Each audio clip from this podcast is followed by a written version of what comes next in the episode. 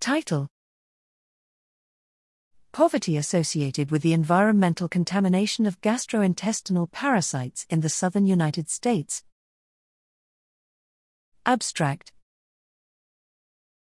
Gastrointestinal parasites are generally associated with lower income countries in tropical and subtropical areas, but they are also prevalent in low income and extreme low income communities in the southern United States.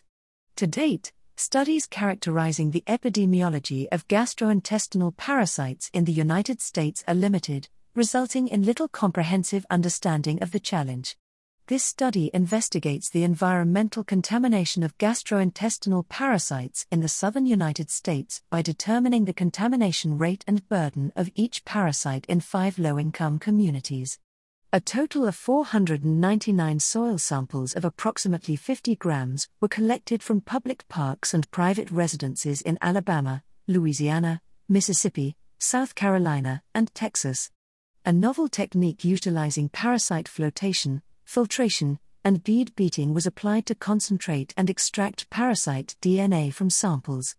A multi parallel qPCR based molecular method detected Blastocystis spp. 19.0%, Toxocara cati, 6.01%, Toxocara canis, 3.61%, Strongyloides stercoralis, 2.00%, Trichuris trichiura, 1.80%, Ancylostoma duodenale, 1.42%, Giardia intestinalis, 1.40%, Cryptosporidium spp, 1.00%, Entamoeba histolytica, 0.201%, and Necator americanus, 0.200%.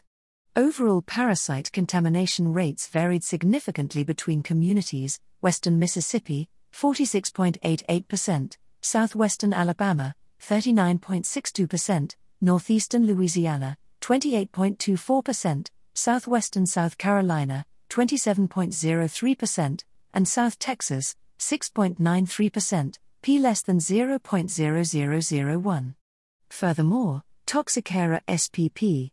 Contamination rates were correlated with community poverty rates, RS equals 0.7000, P equals 0.2333.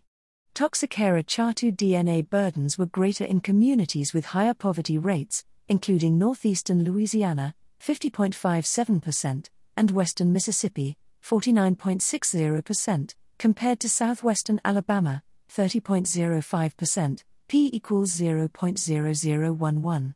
This study demonstrates the environmental contamination of parasites and their relationship with high poverty rates in communities in the southern United States.